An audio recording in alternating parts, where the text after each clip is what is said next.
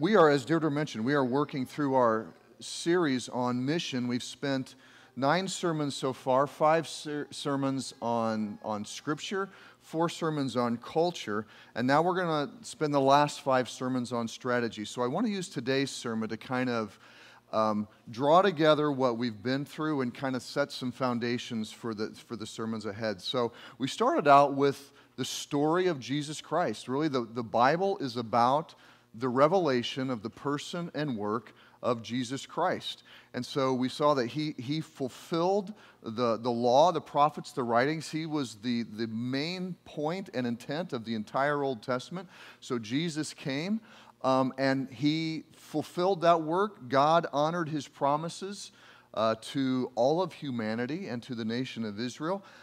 God is still honoring his promises and fulfilling the work of taking the message of Jesus Christ, the King who came, who saved all of humanity from Satan's sin and death. And that message is going out to all of the nations. And so that is the work that Jesus is continuing to do through the Holy Spirit. And so the book of Acts is, is the beginning story of how the Holy Spirit empowered the apostles to take the gospel from Jerusalem, where Jesus was crucified and where he was resurrected, and then the gospel to the nations. And so we have that blueprint in Scripture for us. Um, but as we think about where we're at as a culture, we recognize that uh, Christendom, okay, Christendom, the, uh, strongly um, Christian influenced Europe and America uh, has been that, had been that way for 15, 1600 years.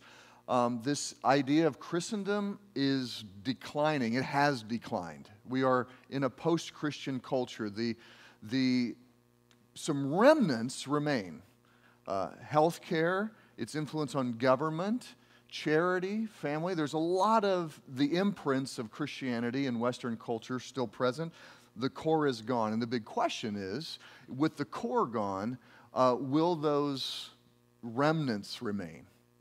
Uh, that's the big question. But we understand that, that we are in a culture where Christianity and its influence is declining. Christians are declining in their size and in their influence. And out of these big cultural changes over the last really 100 years, uh, right now, we're seeing the emergence of progressive Christianity, uh, which sees the movement in culture as a generally positive thing and is aligning itself with culture. It, it, holds on to some of the core aspects and truths about Jesus, his death, burial, and resurrection, but, but disregards a lot of the other teachings in Scripture, seeing them as oppressive. And there's a strong social justice movement in progressive Christianity. Um, but progressive Christianity, in, in many ways, has lost its distinctiveness. But in their efforts to align with culture, that's what's happened. On the other side, we have Christian nationalism, who, which doesn't see the movement away from a, a Christendom as a good thing and would like to see what was present in uh, more uh, past decades in, in, American history, a more um, Bible informed, really an Old Testament informed, um, white European culture. And so, with the cultural changes, that's the reaction of Christian nationalists, uh, and they're trying to transform, bring America back to the way it was being blinded by several things. One, a very high degree of, of arrogance and a very significant emphasis on the worship of power, of seeing government power, power through law, the way to bring about the world that they envision. Both of these do not reflect Christianity as it is revealed in Scripture, as it was lived out in the early church, as we read about in Acts. And so, coming off of, of scripture and culture, there are really eight values, and there's a handout and uh, for those of you that are here in person, and there's a PDF online for those of you that are joining us virtually. There's really eight values that come out of this study of scripture and study of culture. First, gospel centered. All right, we see that the, the gospel of Jesus Christ, his death, burial, and resurrection, the core elements, Uh, they are the power of God. The gospel is the power of God. We have life through the gospel. We are able to give life through the gospel. Our lives revolve around the gospel. The gospel is empowered by the Holy Spirit. It is the Holy Spirit that empowered Jesus to do what he did. It was the Holy Spirit that raised Jesus from the dead. It is the Holy Spirit that regenerated us when we came to know Christ, when we first believed in the gospel. And it is the Holy Spirit working through the gospel that continues to transform us as his people. So we see ourselves in line with this story in the book of Acts. The Spirit will go forth in power, and he will make you witnesses from Jerusalem to the nations. We are empowered by the Holy Spirit to carry out the work of God. We are Bible founded. The Bible is the story of Jesus Christ and his people. If we start to erode any aspects of the Bible, we are eventually going to erode the gospel. We are eventually going to erode, erode our understanding of God and what he is doing in this world through Jesus Christ, through the Holy Spirit, and through his church. We are church grounded. I love Jonathan's words this morning. Uh, the church is the beautiful bride of Christ. It is the, the entity through which God is working to demonstrate his manifold wisdom to the rulers and authorities in the heavenly places and as the witness of the gospel to this world. The church, that is the means through which God is working, the church. He's working in us as individuals, but He's called us together into one body, the bride of Christ, the family of God, and it is us coming together in this, in this unity. This unity around the gospel, this unit, the gospel breaking down all of the traditional barriers that break people apart. So the church is is the means through which God is doing his good, good work. We are service oriented. We are service oriented. We are able to love because Jesus first loved us. And Jesus has called us to live that life of sacrifice and service in following him. We are outward in our outlook, in our work, in our efforts. We live so that we are able to serve others. We are culture strengthening. We see that God has called us to this world. This world was created by Him. Everything that we see has been created by Jesus Christ. Sin has tainted it, sin has twisted it. But there are beautiful things in this world. We are called to be manifesting the kingdom. And so we engage and work in culture through our jobs, through good works, through meeting pressing needs, all of the things that we do. We're, we are strengthening culture, we are building the kingdom, but we also recognize that in some ways we need to be counterculture. There are some things going on in our world that are not of God, that are not good. So we have to be different. And we see those things primarily in the spheres of, of money, of, of sex, and of power. Our world idolizes these things and worships these things. We are called to be different. We are called to be counterculture. And we are kingdom builders, which means we, we recognize that God is working all over this planet through millions of churches, millions of Christians all over the world. Ministries, churches, and we are a part of that movement. We are a part of that movement of the Spirit. And so we, we want to participate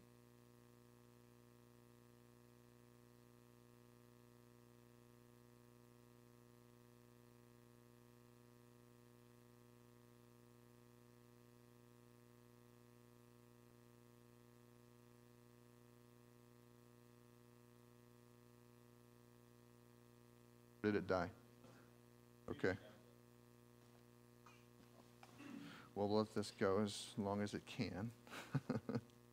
All right, so uh, those are the eight values that we have as we you know, look at Scripture and as we look at culture and the efforts that we are making.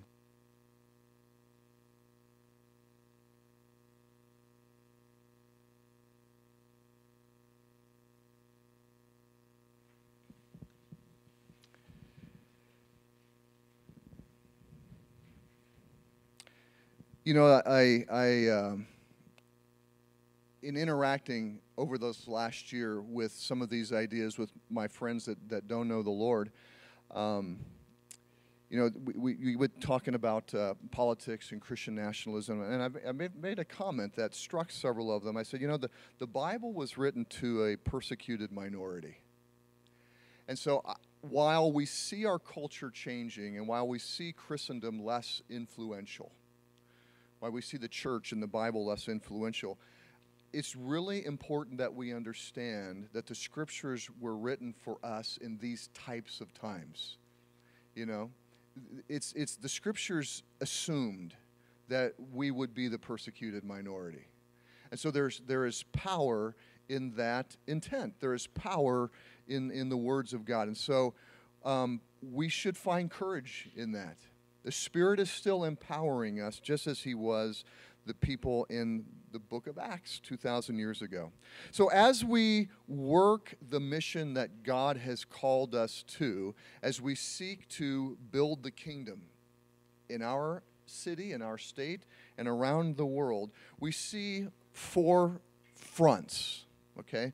Four spheres of activity that we want to engage in. And these are also on this handout. The first one, this is, these are works that we are all involved in. The first one, we unite people to God.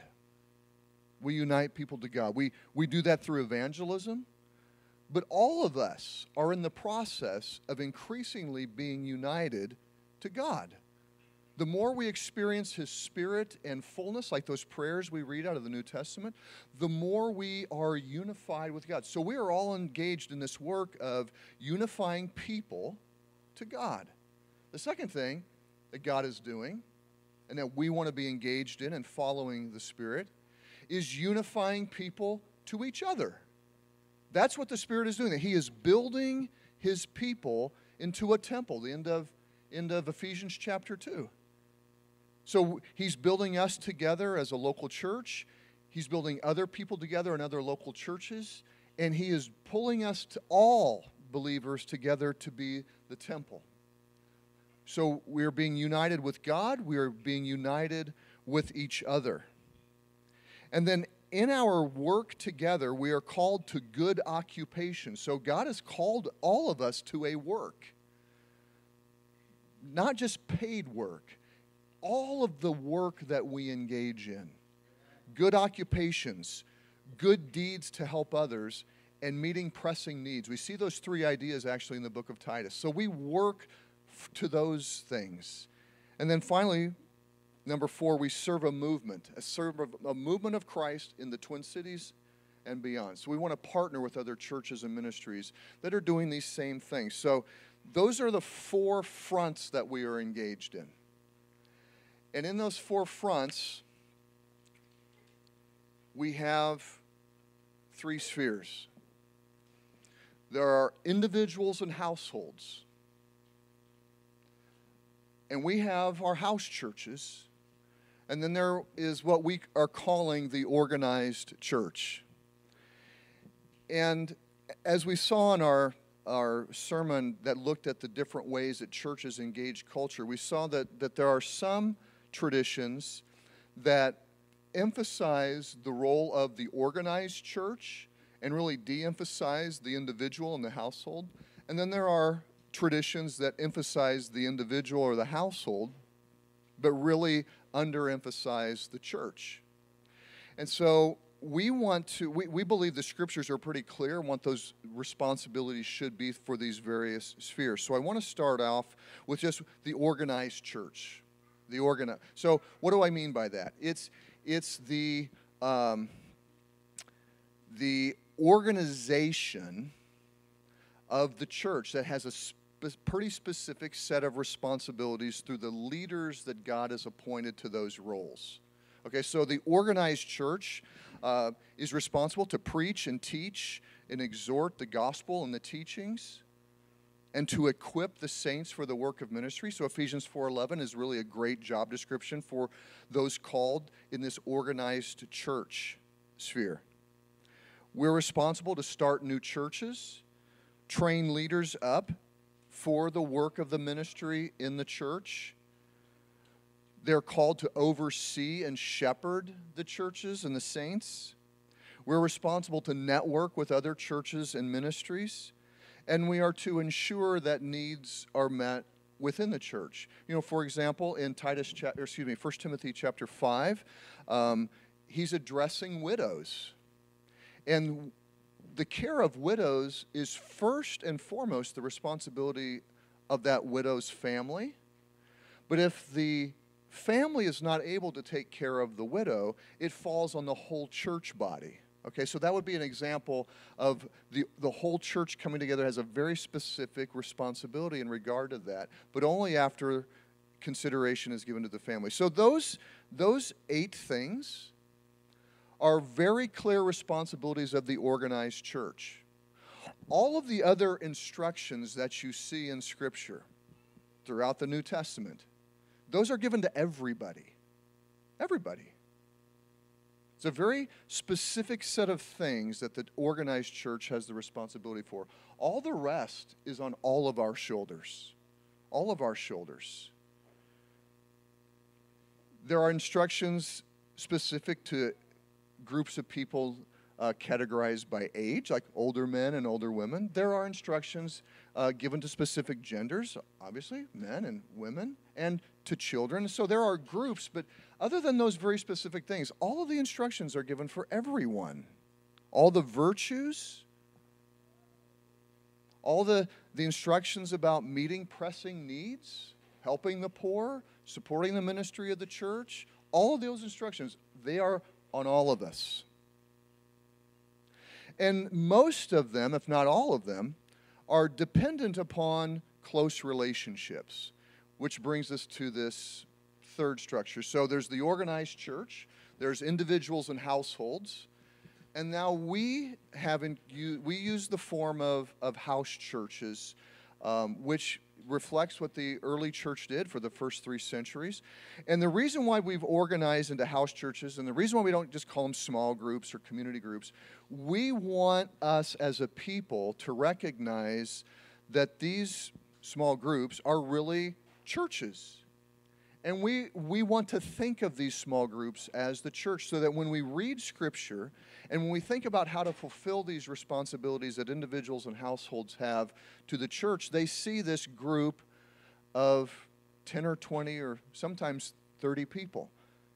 This is the sphere of people that I am directly responsible to in obedience to Jesus Christ. I'm going to seek to serve, and in times of weakness, I'm going to ask to be served. And it's this group of 20 or 30 people that we need to see ourselves as church members with. It's not that we don't see the larger church as members of our church family, they indeed are. But our first and immediate sphere of responsibility is this house church because we're able to establish close relationships, vulnerable relationships in that setting. When you think of church as this entity that's several hundred people, it's hard to fulfill all those instructions in Scripture. You don't really kind of know where to start. But if you're thinking about 20 or 30 people, individuals and households, you know what the needs are going to be. You know what the opportunities are. You know what the gifts are, right? And so it's, it's a little bit more natural, a little bit more organic. Some scholars will say there's the organized church and then there's the organic church. So we believe that this structure creates a more natural and organic way to fulfill the responsibilities that we all have to each other that Jesus has given to us in the New Testament.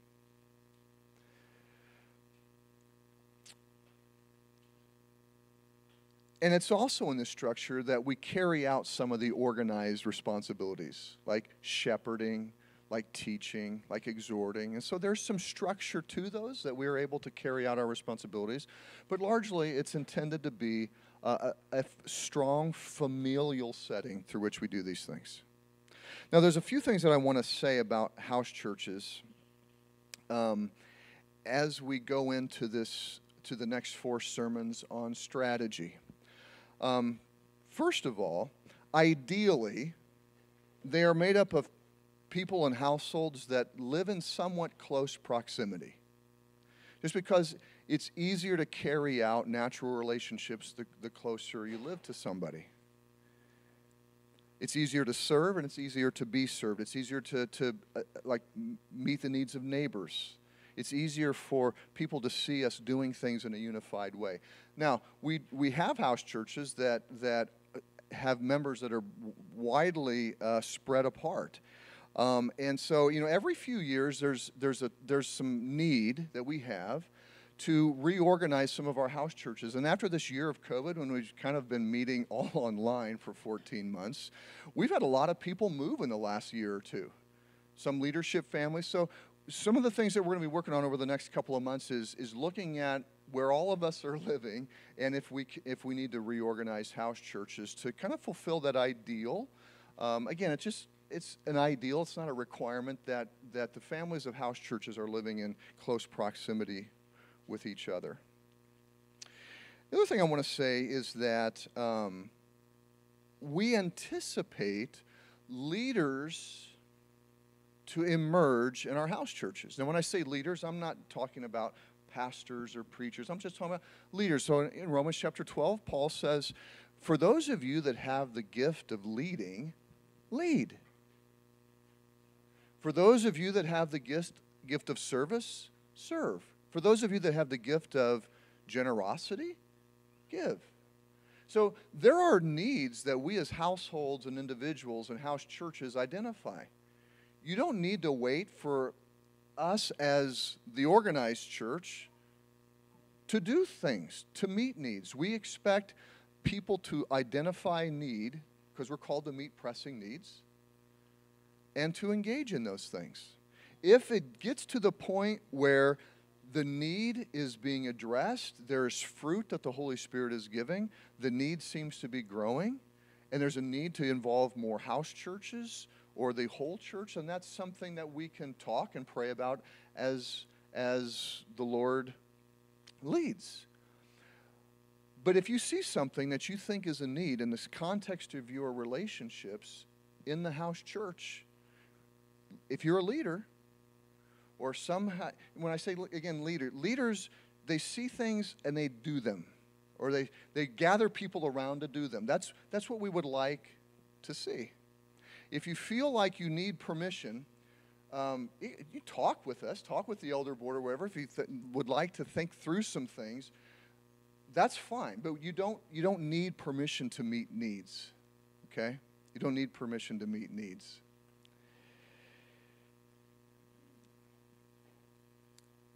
So, the next four sermons, we're going to hit those four fronts. How do these three structures, individuals and households, house churches, organized church, how do they practically unite people with God, unite people with each other, carry out work in terms of occupations, good deeds, and pressing needs, and serve the movement of the gospel globally? Those are the, those are, the, those are the next four sermons, and they'll be, they'll be specific. The last 14 months, as I close here, they've really been overwhelming. COVID, we have people in our church that have been on the front lines of medical care. They're doctors or nurses. People have gotten sick from COVID. We've had some people that have been severely affected by it. We've had some folks that, that because of medical conditions or because of age, have had to really restrict their exposure to anybody else. We, we have people in the church working in, in corrections and treatment and criminal justice system that have been on the front lines of, of the, all of the challenges that we faced as a city with the increase in crime and the riots and the unrest around the killing of George Floyd and, and just all the political division. For several months, we've, we've had folks in our church working on the bodies of people that have been shot and stabbed, days on end. We've had inconsistent COVID restrictions coming from all sorts of government entities that has created a lot of confusion in some ways and a lot of stability in others. And I don't, I don't, I mean, it's, it's, a lot of churches have split over COVID. It's affected a lot of churches in Acts 29. It's affected a lot of churches in this country.